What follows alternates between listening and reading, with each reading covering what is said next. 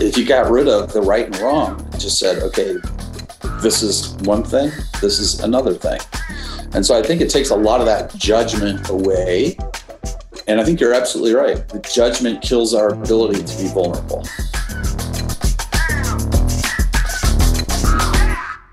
All right, I want to take a moment before we get into today's episode to make an announcement. I want to let you know that I'm taking applications right now for the Create Purpose Mastermind, an intimate mastermind group for aspiring seven figure creative female business owners who are looking to build their dream team. So if that's you, go to createpurpose.net forward slash mastermind. Here's what it's going to look like if you decide to spend a year with me and this intimate mastermind. You know, when I was putting this together, I really was thinking about what are the outcomes that I want you to get as a result of spending a year in this group. Number one is I want you to discover your unique greatness. Because when you surround yourself with people who see you for who you are and are able to draw you back to your own greatness, so much can change. Number two, I want to help you master your inner game because everything in business starts with self awareness of why things are the way they are. Because as soon as you become aware of that, you get to decide and make a choice to change it for the better. Number three, I want to see you lead with confidence. You know, because I fundamentally believe you already have everything you need. You don't need another guru to show you the way. And I want to see you build your dream team. And that's what you're ultimately going to be doing in this group is building a business around a team of people that no longer centers around you, the leader, but you now have a team where you now are able to free yourself up to be the true CEO and create a visionary of your business. Ultimately, to grow your business, make your business easier to manage, more profitable, and a lot more fun. So, if you're an inspiring seven figure creative female business owner who's wanting to build your dream team, and grow your business, then please don't wait. There's only 12 seats available, so don't hesitate in getting your application in. What if this were to be your breakthrough year? And what if this mastermind is exactly what you need to really grow your business and bring your unique potential to life? To learn more, go to createpurpose.net forward slash mastermind. Let's get back into the show. So, just before we get started, I just want to give a big thank you to everyone who's paused and left a review on Apple Podcast or just followed on Spotify. It means a lot to me. So, thank you for doing that. And if you have enjoyed the podcast and you haven't reviewed it yet, take a moment and leave us a review. It just helps us get the message out. So, today's guest is Frank Keck. He's located here in Kansas City. He's a leadership coach and author and speaker. He is an expert on vulnerability and really creating highly engaged teams. So if you're listening today and you lead a team on a daily basis, you're going to get something from this podcast. We go deep in some very practical tools and approaches to build trust with our team and truly meet them where they're at so that we all can create the outcomes that we want to see in the business. So, without further ado, let's get right into the conversation. All right. Well, welcome, Frank. Before we get too far into this, would you mind just introducing yourself to everyone? Good morning, everybody. My name's Frank Keck. I am a dad first, husband, I guess husband first. All right. Well, we can edit this out in editing. I'm I'm a dad. I'm a father. I guess that's the same thing. I'm a husband, but I'm also a small business owner. I am a facilitator, speaker, author. So I've done a lot of different things. My really my passion, Zach, as you and I have talked about before, is helping people to be real and vulnerable with themselves so they can be real and vulnerable with their people and just to create fulfillment in themselves and in their employees. That's exactly what I want to dive into today. What's important to you personally about that? Because usually that desire to help someone else is birthed from an experience or something that through our own leadership experiences. And so, what's important to you about that? You know, my whole life, Zach, I've always had a gift for and really enjoyed making people laugh. And I could do it from a very early age. I do it to this day. I don't know how I make people laugh. I had somebody say, Hey, can you teach me how to make people laugh? And I'm like, No, I, I have no idea how it happens So, but I always enjoyed doing that. And so I told my dad when I was a kid, he said, What do you want to do when you grow up? And, you know, most people say, you know, I want to run a business or be a professional athlete or whatever it is. I said, I want to be a stand up comic. And I think that shocked him. I don't think he really liked that idea, but that's what I always wanted to do. That's that's what got my juices flowing. And so I didn't do that professionally because I wasn't that funny. And I did a number of different jobs. And then I latched on to becoming a professional speaker. And what I quickly learned is in front of a group of people, I can make them laugh and teach them something at the same time. And I kind of found my niche. Well, so I started traveling around the country, speaking and that type of thing, and had a lot of success. But when I I would always leave people better than I found them. I would always make them laugh.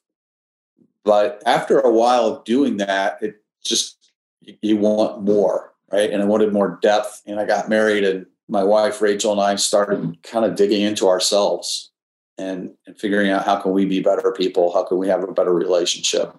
You know, we want to have kids. How do we make our kids the best they can be? You've got to have the right environment, right culture. And as Rachel and I started digging in and getting to know ourselves more and looking inside more, which had always been scary to me, it's like, well, I don't really want to look inside because you don't know what you're going to find. So I'll just cover it up, mm-hmm. bury it, and then I don't have to deal with it. But it affects you every single day. And so as I started learning more about myself, what I learned is, you know, we typically like to teach the things that we're learning. And so I thought, man, this being open and vulnerable is really making my life richer. I want to start doing that in the classroom, you know, from the stage. And so I, I'll never forget it. The first time I tried it, it was with a client down in Texas and got in front of this group, started sharing some of my vulnerabilities about some things that I had learned. And the next thing I know, other people in the audience are doing the same thing, right? They're sharing with themselves and they're being open and vulnerable. And I remember the head of the organization walked in kind of greet everybody and whatnot after we've been going. And he said, Man, I don't know what's happened here today. I've never seen a group like this happen. Like, I've never seen people have conversations like this, especially in a leadership class. And I realized, wow, the conversations these people are having, their ability to open up with each other far surpasses anything I've ever done just by making people laugh. And so it was like the best things I think I've done in life professionally, a lot of them have happened as accidents. And it's like, oh, look what just happened. Well, that was pretty amazing. How do I repeat that? Let me go repeat that. And so from then on, it was like, you know, I want to help people open up and be vulnerable. And I want to learn how to do that more. And so it was a really lengthy answer to your question. But I think it's just, I saw how wonderful it can be. And not just for me, but I saw how it was impacting people's lives and that is the best feeling, as you know, right? When you can impact those people and you see their lives getting better in front of your eyes, man, there's no better feeling.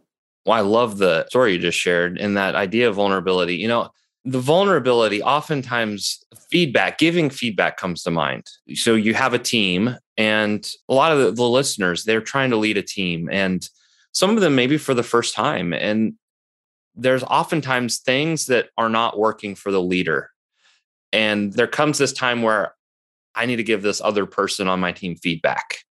And I think there's two things that really block constructive feedback. One is I'm afraid that I'm going to hurt the other person's feeling. So I hold back and I'm not really saying what needs to be said so they hear what needs to be heard. And two, there's also this feeling like I don't want to upset them to where they leave. I mean, especially in the world we are today, the great resignation, like I can't lose these people. So it's normal for leaders to kind of feel like they're walking on eggshells when it comes to communicating. Let's talk about now vulnerability. What does a vulnerability approach to feedback look like? I want to add one more thing to what you were saying. So I think to give feedback, you know, a lot of times we'll give people criticism, right? We'll give them critical feedback. Well, that you just told them what they did wrong. I have found that that doesn't really help them get better. That's just reinforcing what you don't want them to do, which is not how the human brain works. But what I think has to happen, and what I think a lot of people don't consciously know, is I've got to be able to connect with you where you are. How do I figure out where you are?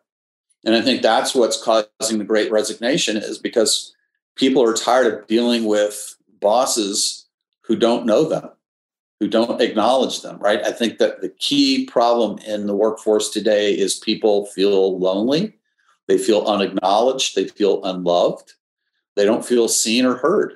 And so I think that's what feedback is, right? But what we grew up with is well, feedback is okay, you did nine things right. I'm going to tell you about the 10th one. That's what you need to focus on.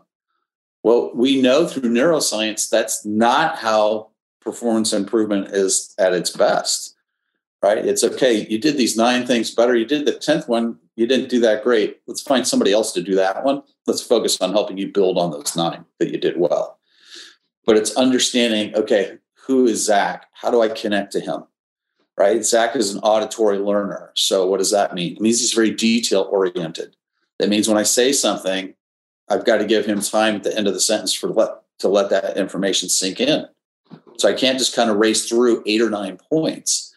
And that's a lot of what I love to help people figure out is okay, these people you're trying to connect with, how do you really understand who they are?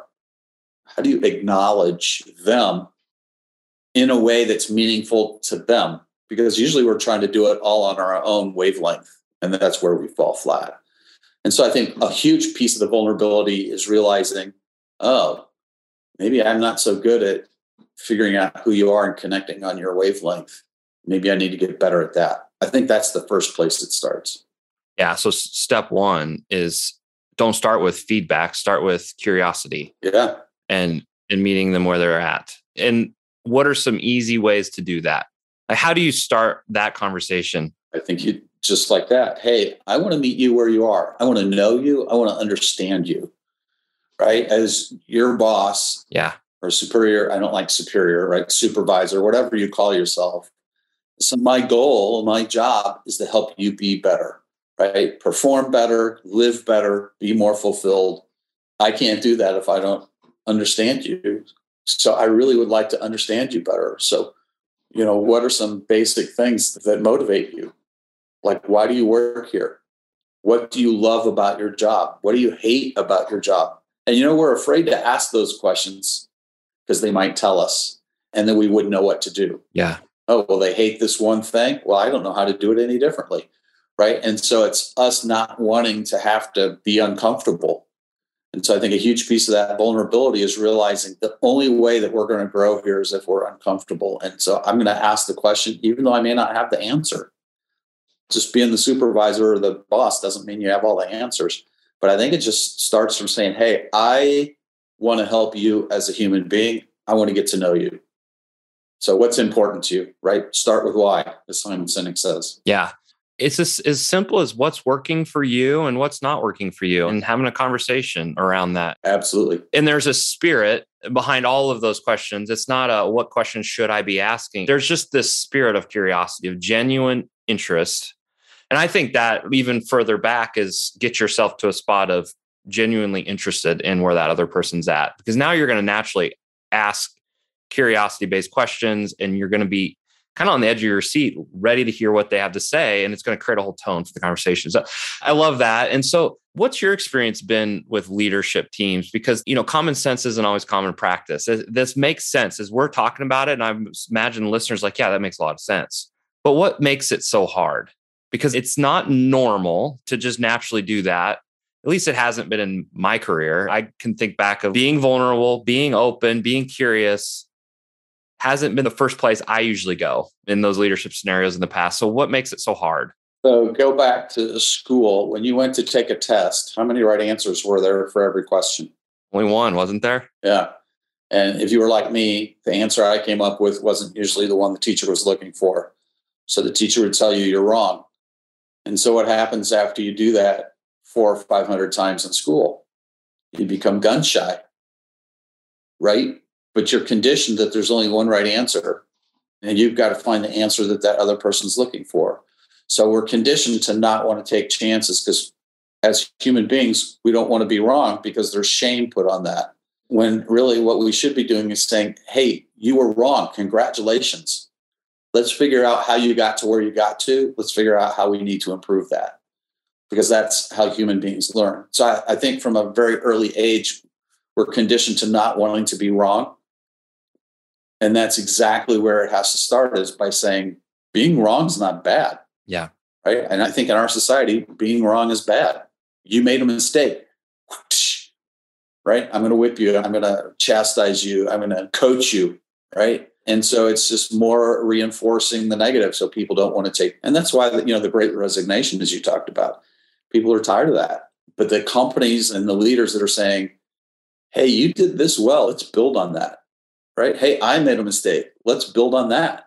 And so they look at when you do something and you don't get the results you want, that's not failure. That's not defeat. It's maybe not even a mistake. It may not be what you wanted, but you learn something from it. And so you mentioned the word curiosity. I think that's kind of where it all starts, right? It's going back to when you were seven years old and you approached everything in your life with curiosity, right? Or maybe earlier than that for some folks, right? But as a kid, I, I heard a long time ago, Zach, somebody said, uh, or I read somewhere that human beings learn more between birth and the age of five than they learn the entire rest of their lives.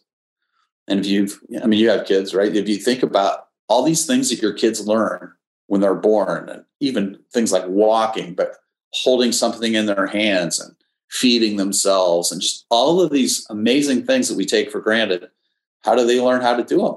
Trial and error. But we don't chastise them, right? You don't chastise a baby that's learning how to walk by saying, well, you fell down, shame on you. No, you're like, hey, pick yourself up, try again. That's awesome, right? You get excited you do that. I'm holding my two fingers up, right? The universal sign for helping a baby walk. Their hands grab your fingers. That's, I think, the same thing, but it's you're not afraid to be vulnerable with a baby because babies don't judge.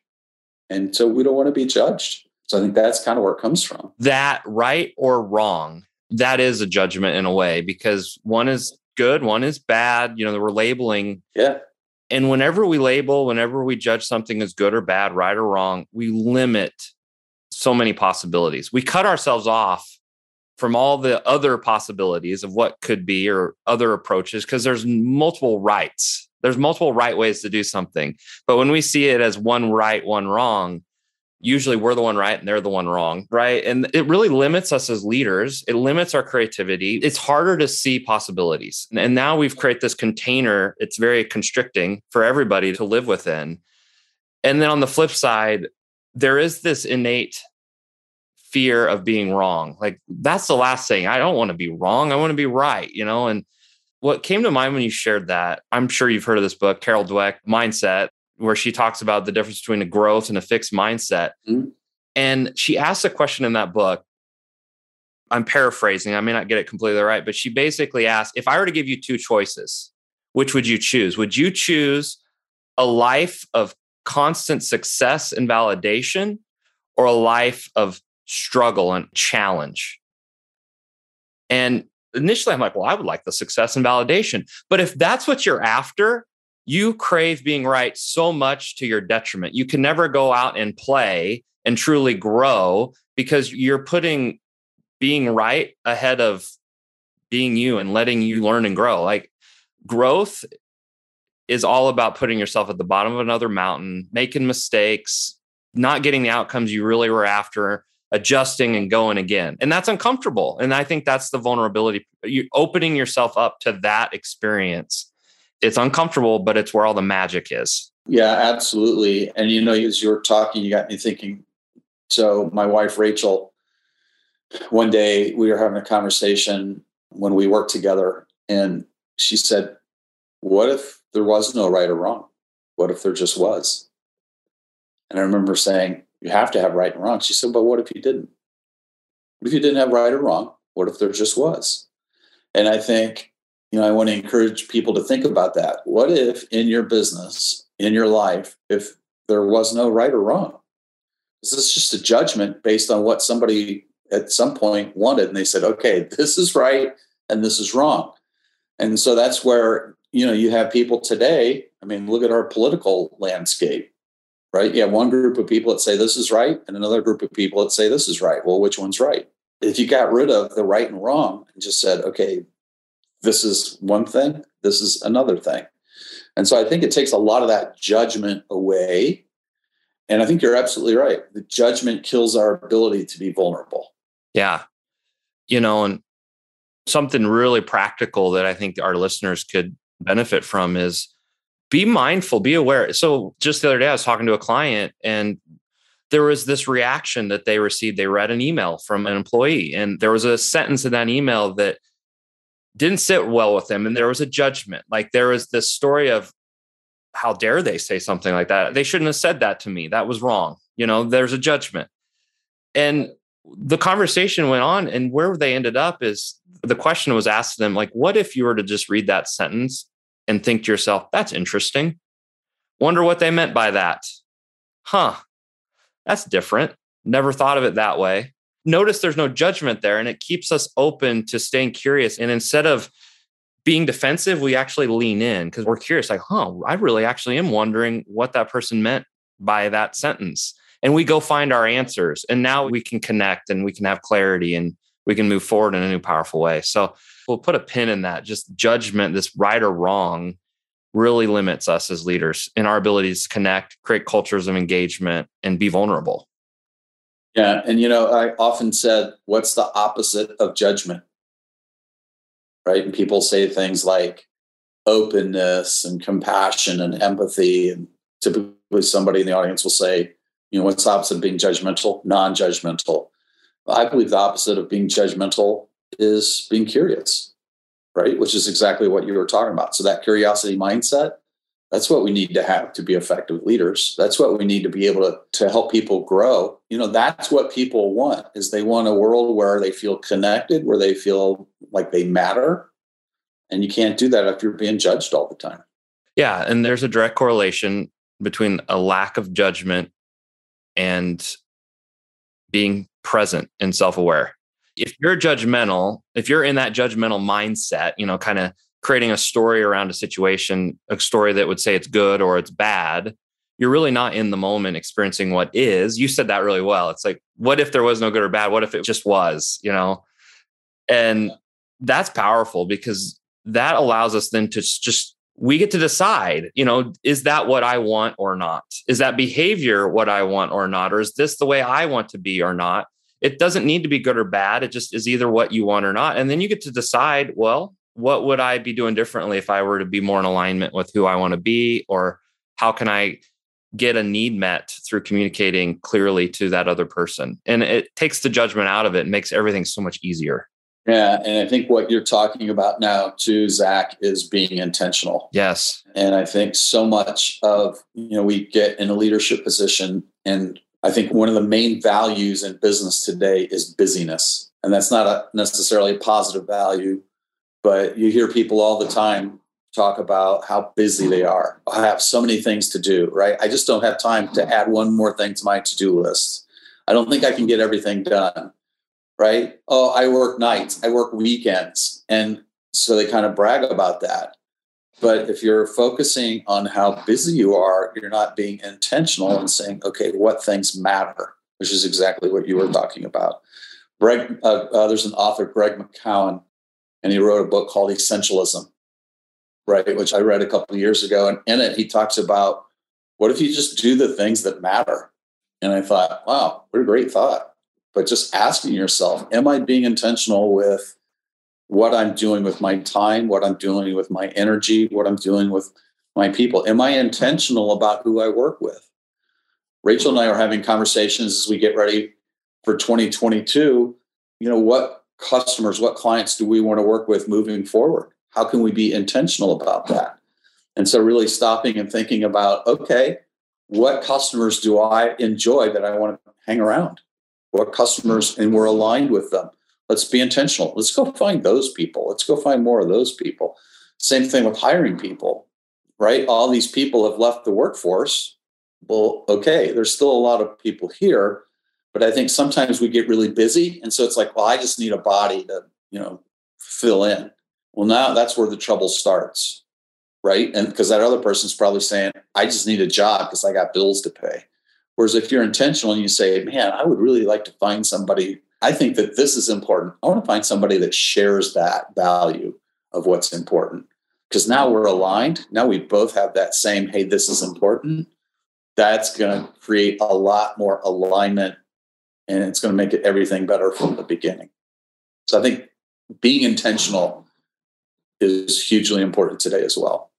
It is. And I mean, if you're listening to this, what would be different if you were more intentional about creating more what you wanted in your life and your business? I love that. That's creativity at its best. Creativity meaning we are at the cause, not at the effect of life. We get to choose. We can choose to be at the cause. And that's when we start to tell ourselves stories around it's just the world we live in, you know, can't find good people. I just better take what I can get, you know, and and we come from a place of we're at the effect of the situation. But if you're intentional you're automatically coming from a place of the cause because you have to start from the inside out.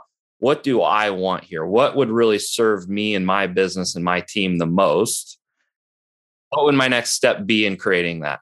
It's so powerful. That's intention in my mind. It, are we on the same page would you add anything to that, Frank? I have a good friend of mine who started getting into coaching and speaking a couple years ago. And I think he found some success and stuff. And we were talking recently, and he just kind of had this aha of, you know, this is what I really, I love it when people's eyes light up and I can really help.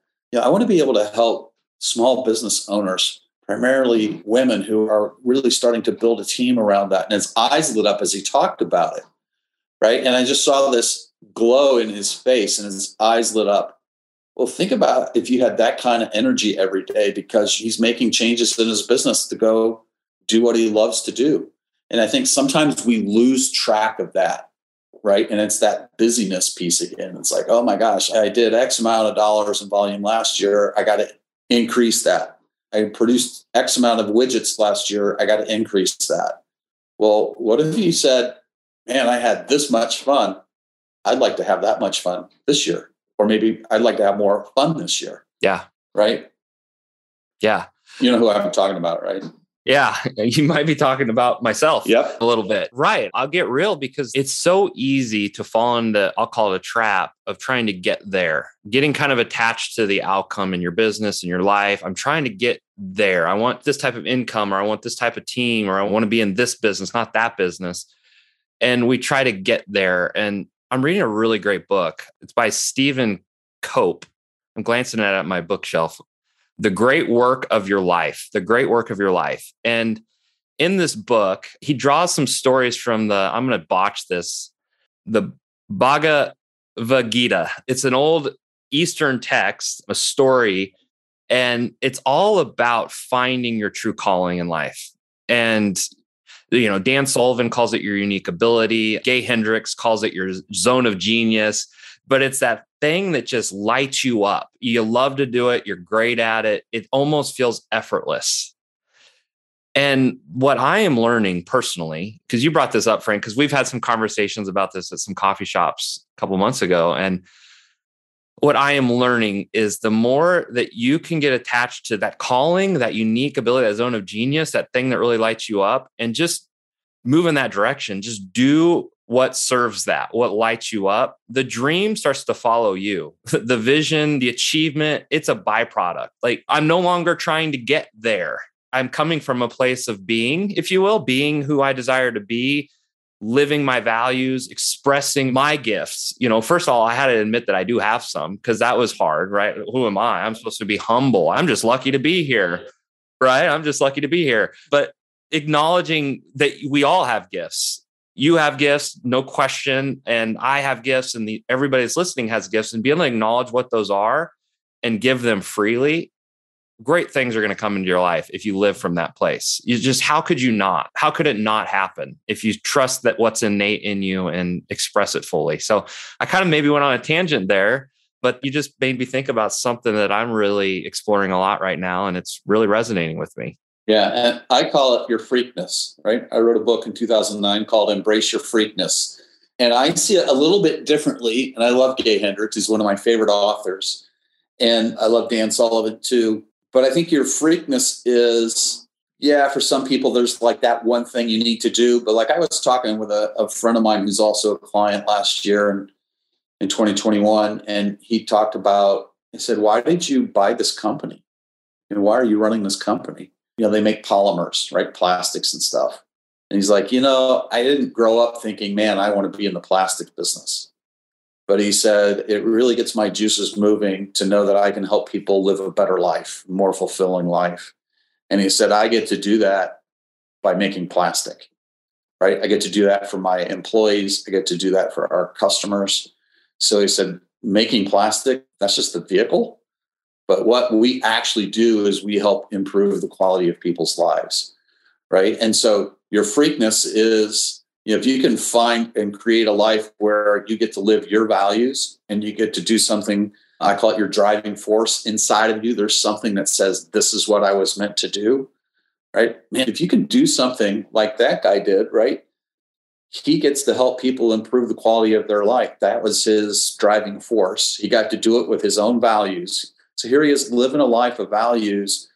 And he said, it doesn't really matter specifically what I do because that's just the vehicle. But he said the fact that I get to help all these people, that's what's important to him. So I think sometimes we get caught up in the, oh, well, I'm supposed to be, you know, an author or I'm supposed to be a bowl writer or, you know, whatever it is.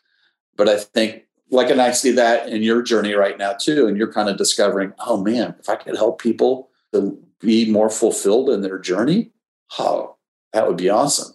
Well, what if you do that and working with groups of people? Oh man, yeah, that would be it, right? So I think it's like another level deep. So I want to encourage people to think about why are you doing what you do, and does it allow you to do something perhaps more meaningful? The other thing, and I'll just throw this in there, you know, I have a lot of friends now that are part of the Great Resignation and I know that's what it's being called. I don't know that I particularly care for that term because there's a lot of people that are my age that are you know hitting 60 or a little older and they're like, I'm not going to put up with this anymore. I don't need it. Right. But for a long time, we've known that when people hit their 50s, early 60s, they call it the second half of life. Right. And so they like they get to retirement age and they retire and then they're like, I want to do something meaningful with my life. And well, why wait until you're in your 50s or 60s? Why not think about that now?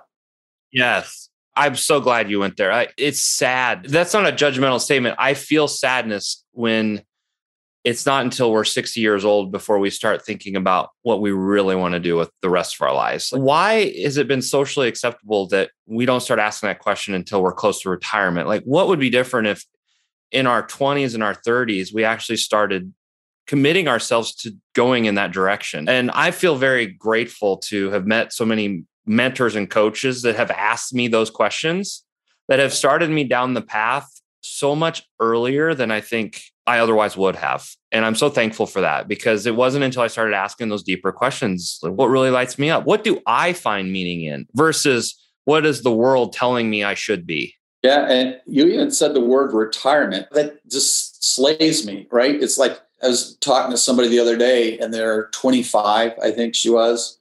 And she was talking about, I want to retire early. I'm like, why do you want to retire early? Well, because then I want to be able to go do what I want to do. I'm like, well, why don't you go do what you want to do now? Right. And so I think there's this big facade of work, do your job until you can retire, and then you can really live life. There was a book called The Four Hour Work Week. And the whole concept was you know, take vacations now, right? Don't wait until you're old to have retirement. Take time during your life and live it. Don't wait till the end, which is exactly what you were talking about. So, you know, if you love what you do, like people have asked me, so when are you going to retire? Never. I love what I do. Why would I stop doing it?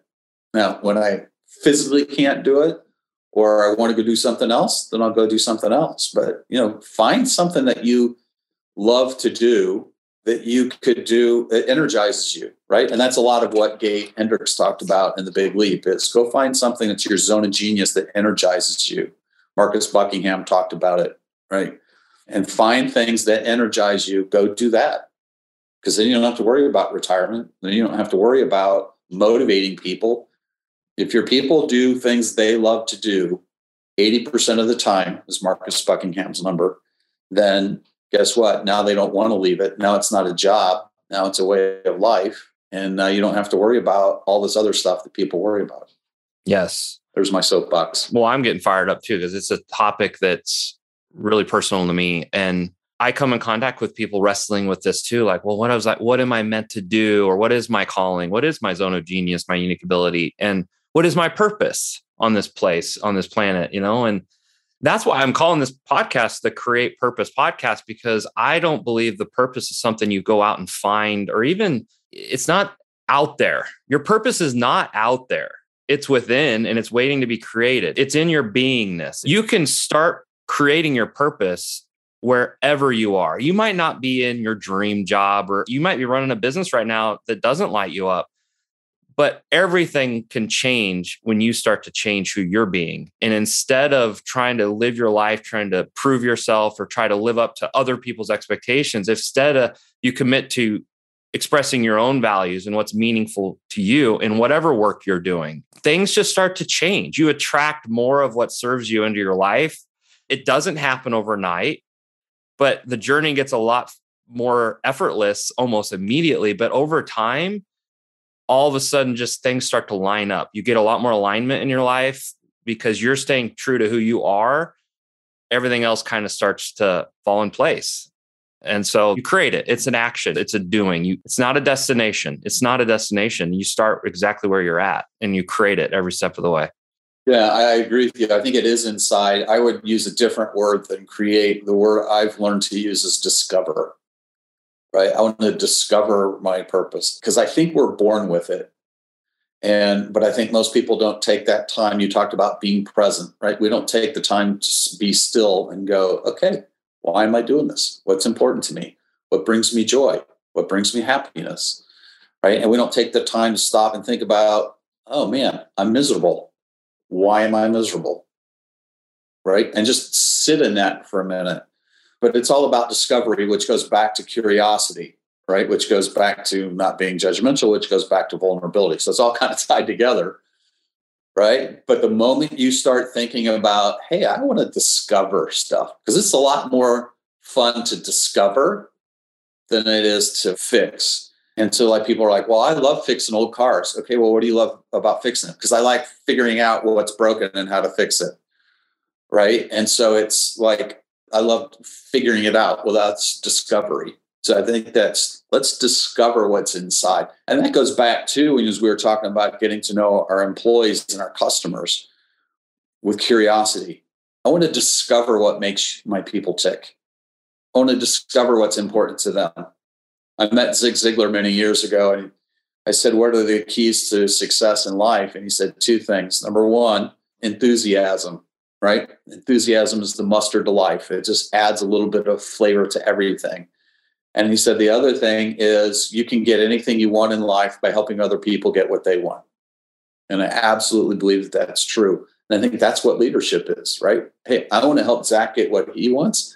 When I do that, then he's going to be able to help me even more. Yeah, it takes being vulnerable with ourselves to open that discovery process. Like we have to be willing to look inwardly non-judgmentally. So what happens oftentimes is we feel anxiety, we feel overwhelmed. There's something off about us. What's the question that we ask ourselves often? Well, what's wrong? What's wrong? So we go looking for what's wrong. Oh, it's my job. Oh, it's my marriage. Oh, it's her or him and we go looking for what's wrong instead of staying objective. That's interesting that I'm feeling anxious right now. What is it that's leading me to feel anxious? What is the event going on in my life? And what about that's not working for me? What would be different if it were to work for me? What would I want to change? How could I get my needs met? It keeps us in a spot where we're in power and we can go create more what we want. And that's discovery. It takes courage. It takes being able to sit with that discomfort that's vulnerability, isn't it? Meeting yourself where you're at, this full circle, like meeting yourself where you're at. You know, Daniel Goleman says it starts with self awareness. And the more you can become aware with these things in yourself, you automatically start to see them in other people. And you're going to show up less judgmentally and you're going to be more curious about, hmm, wonder what they need that they're not getting. Maybe I'll ask them, what do you feel like you need right now that you're not getting? And oh, it's it's magic now we're connecting and we're moving and we have clarity and we can commit together as a team and do great things together. So anyway, now I'm on my soapbox. But this has been a fun conversation so far, Frank. I want to ask you a few just quick fire questions. I love to read. I can tell you do too. And I already have too many books, more than I can probably read in a lifetime. But what book, podcast, or person is inspiring you right now and why? Before I answer that, I know you love to read. And if people could see the background behind Zach, he's got all kinds of bookshelves, but he's only got like three different books because he's got like 50 copies of the same book. So I would encourage you to maybe get more than three. I'm just kidding. But you do have a lot of copies of Traction, which is a great book. I give that book away a lot. Okay. You, what you can't see is all the other books that are around me. So there's a book I'm reading right now. It's a marketing book by Mike Michalowicz. I don't even know how you say his last name. Yeah, I think you said it right. Michalowicz. Yeah, he, he wrote Profit First and and I think like the Carrot Principle or something like that. He's written several best-selling books, but this one's called Get Different, and it's a marketing book. But it talks really a lot about some of what we're talking about. So his whole philosophy on marketing is well, what if you went to figure out like who's your favorite customer? Right. And that's another thing. We're not supposed to have favorites. Well, we're humans. We have favorites, right? So what if you go find your favorite three or four customers? What if you could have more customers like them? Like, what do you love about them? Why are they your favorites? What if you go find more people like them? How awesome would your life be? But what if you had the same thing with employees, right? You say, man, I love that Zach. Well, what do you love about him? He's an independent thinker and he's always figuring out what's next. Okay, well, what if you go find more people like that? Right. And so let's embrace people for who they are. But that really got me thinking about, oh man, you know, I've got some clients that aren't nearly as enjoyable for me. They're not nearly as energizing as other ones. What if I could go find 10 more like my favorite ones that energize me, that I'm aligned with? I mean, it's just such a simple concept, right? that's what we're really talking about with everything is you know we're not meant to get along with everybody just find your tribe yeah and you know on that note i'm just thinking through the lens of maybe some of the listeners who might have like a product based business not service based and the question you just asked still applies.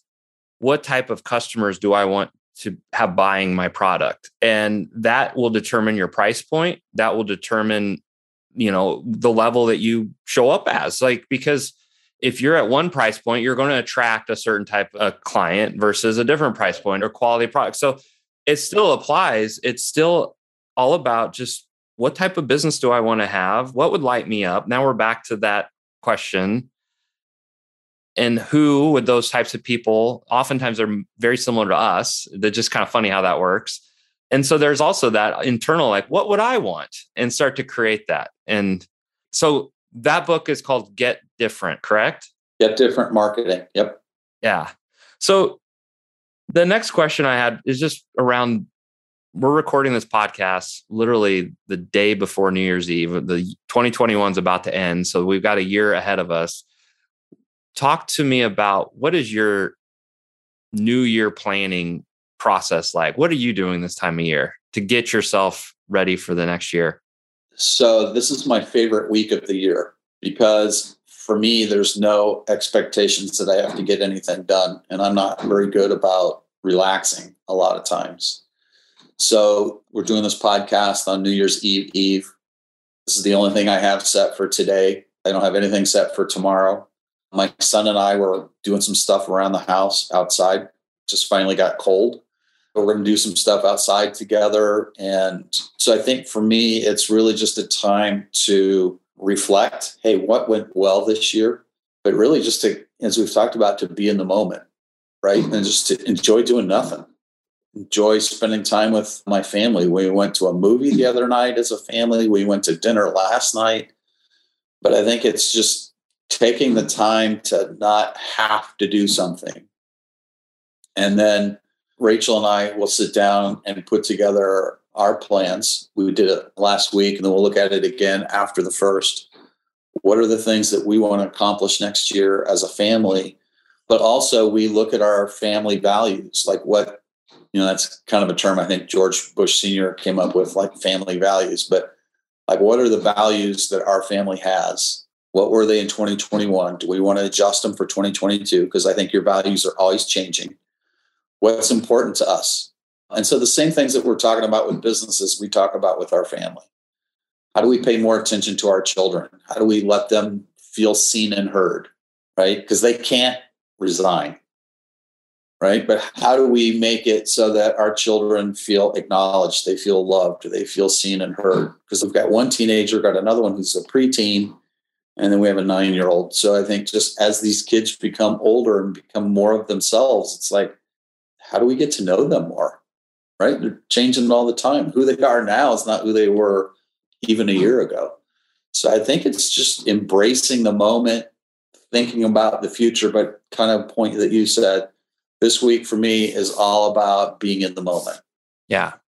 It's interesting. I often ask myself this time of year, I kind of get myself in this state of just presence and in the moment, like you said, and there's just some peace and there's a lot of joy this time of year. And I often ask myself, how do I build this into my year? And so many of the people that are going to be listening to this, we're going to be well into the year. January will be behind us. It might be February by the time you're listening to this, or even in the middle of the year. And so this isn't a once a year thing. And I'm telling myself that like this can't be a New Year's time for me to be in the moment. This needs to be built in. I would imagine you wrestle with that too, because I know enough about you. You're driven, you're a builder, and it's easy to get so caught up in that that you lose the moment. You lose those moments of joy that often arise during the holidays. What do you do to keep yourself in the moment throughout the year? Build that in, if you will. Oh gosh, I think just making the effort to be in the moment from time to time, to be more self aware and to think about what's important. You know, one of the things that's really important to me is to always improve the relationship with my wife. And the only way to do that is by being more aware of what's important to her and being aware of what's important to me and being able to share that with her right? And so just taking time every day to think, okay, what gratitude do I have today? We have an exercise that we do from time to time. We'll get out a whiteboard. You can get them at Lowe's or Home Depot. They're like 10 or 15 bucks. It's like three by four. It's just a white sheet. And we just write on it at the dinner table with dry erase markers. It's our gratitude board. What are we grateful for? But I think just that, you know, every day, just to think, okay, what am I grateful for today? What am I grateful for that I want more of? Right? I'm grateful for this time that I have with you, and I want more of that. And so it's kind of putting that out to the universe, right? The law of attraction. This is what I appreciate. This is what I want more of. So I think just kind of having that mindset is, I started doing that a couple years ago. And what you think of, you attract to you. And it's a universal principle. And so just being more aware of okay what am i thinking about? What do i want to attract? You know what you just shared it everything goes back to vulnerability. What you just shared to share what you're grateful for with somebody takes vulnerability. But to ask them what they're grateful for you're now inviting them to be vulnerable. And what a way to strengthen a marriage a relationship or meet your team where they're at. You know those are the questions. And you're in the moment when you're asking those questions, aren't you? Like, and you're experiencing joy, you're connecting. Yeah. And those are such simple things. They're so simple, but they make all the difference. You know, if I could share one, this is back when I was working 70 hours a week, executive leader, and I'd come home to a young family. And one of the things that I started doing before I walked in the door is I set my intention. So back to intentions. I set my intentions knowing that I'm about ready to walk through this door to a crying kid, a mess. I don't know. I've had a long day. I am tired. So I can choose to be at the effect of everything, or I can choose to be at the cause and set an intention. What is my intention? How do I want to feel as I walk in this door?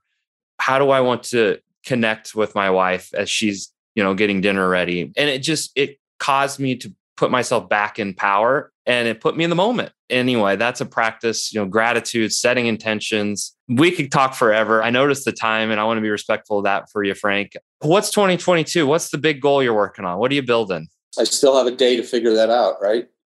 But I think really next year, my goal is to bring more of me to the world and figuring out exactly how I want to do that. But I want to grow and I think that's the best way to say it. I want to bring more of myself to the world and figure out how to do that. And that takes vulnerability, doesn't it? yeah. yeah, it takes vulnerability. How about you? You know, there's a lot of that. That calling, that inner work that I've been exploring this year, I want to fully lean into my unique ability, what really lights me up. And that is me fully expressing who I am. And what I've learned in all of that is there's this thing called resistance. Stephen Pressfield, I don't know if you've read his books, Art of War, introduces this character of resistance. We have this whisper inside of all of us that's saying, what does expressing more of us look like? We kind of innately know, but it takes a lot of courage. It takes getting vulnerable. And there's that voice of resistance that's trying to keep you small, keep you safe. And what I'm doing next year, I'm going to put it simply, is I'm going to put my nose up against that resistance and I'm going to lean into it. I'm going to keep putting myself at the bottom of another mountain because one of my values is growth. And I know that's when life takes on a whole new meaning, when I feel like I have that no other choice but to adapt and to grow. And so I'm going to invite that into my life this year. And that means making hard decisions maybe having to make a choice and going from good to great and letting go of what's good so that I can grab onto what I know will be great eventually. That's scary. There's a part of me right now that wish I had another week or two before I had to start living into that, but that is where 2022 is going to lead for me. Yeah. I love that. Yeah. What do you need to let go of that's good so you can grab onto what's great? I love that. Thank you for sharing. Yeah. Well, Frank, thanks for coming on the podcast. This has been a lot of fun. Yes. Time has flown by. Let's do it again. Absolutely. Absolutely. Well, here's to a great year and we'll talk soon. Sounds good, Zach. Thanks. So there you have it. Hopefully, you really enjoyed this podcast episode. And my hope is you found it really inspirational. And also, most importantly, I hope you took away some practical things that you can start to do and apply in your own life. So, finally, I have one small favor to ask of you before you go. Wherever you get your podcast, whether that's Apple Music or Spotify, if you enjoyed this episode, leave us a review. Love to hear your thoughts. Come find us on social media, share it on social media. It just really helps us get the word out, helps us grow our audience. So please do that. Thanks to my team, Ashley Bolden, who handles all the admin, and Chris Skipper, who handles all the music and editing of this podcast. For more information on the Create Purpose podcast, you can go to www.createpurpose.net. And you can also follow me on Instagram at zach.errand. Please drop me a comment, reach out, drop me a DM. I'd love to hear from you and love to hear what you're taking away from these conversations. What would you like to hear more of? Do you have any guests that you would love to see come on the show? And I'm always looking for great people to talk to, people with great stories that can inspire you. And so if you know of anybody, send them my way. Love to hear from you.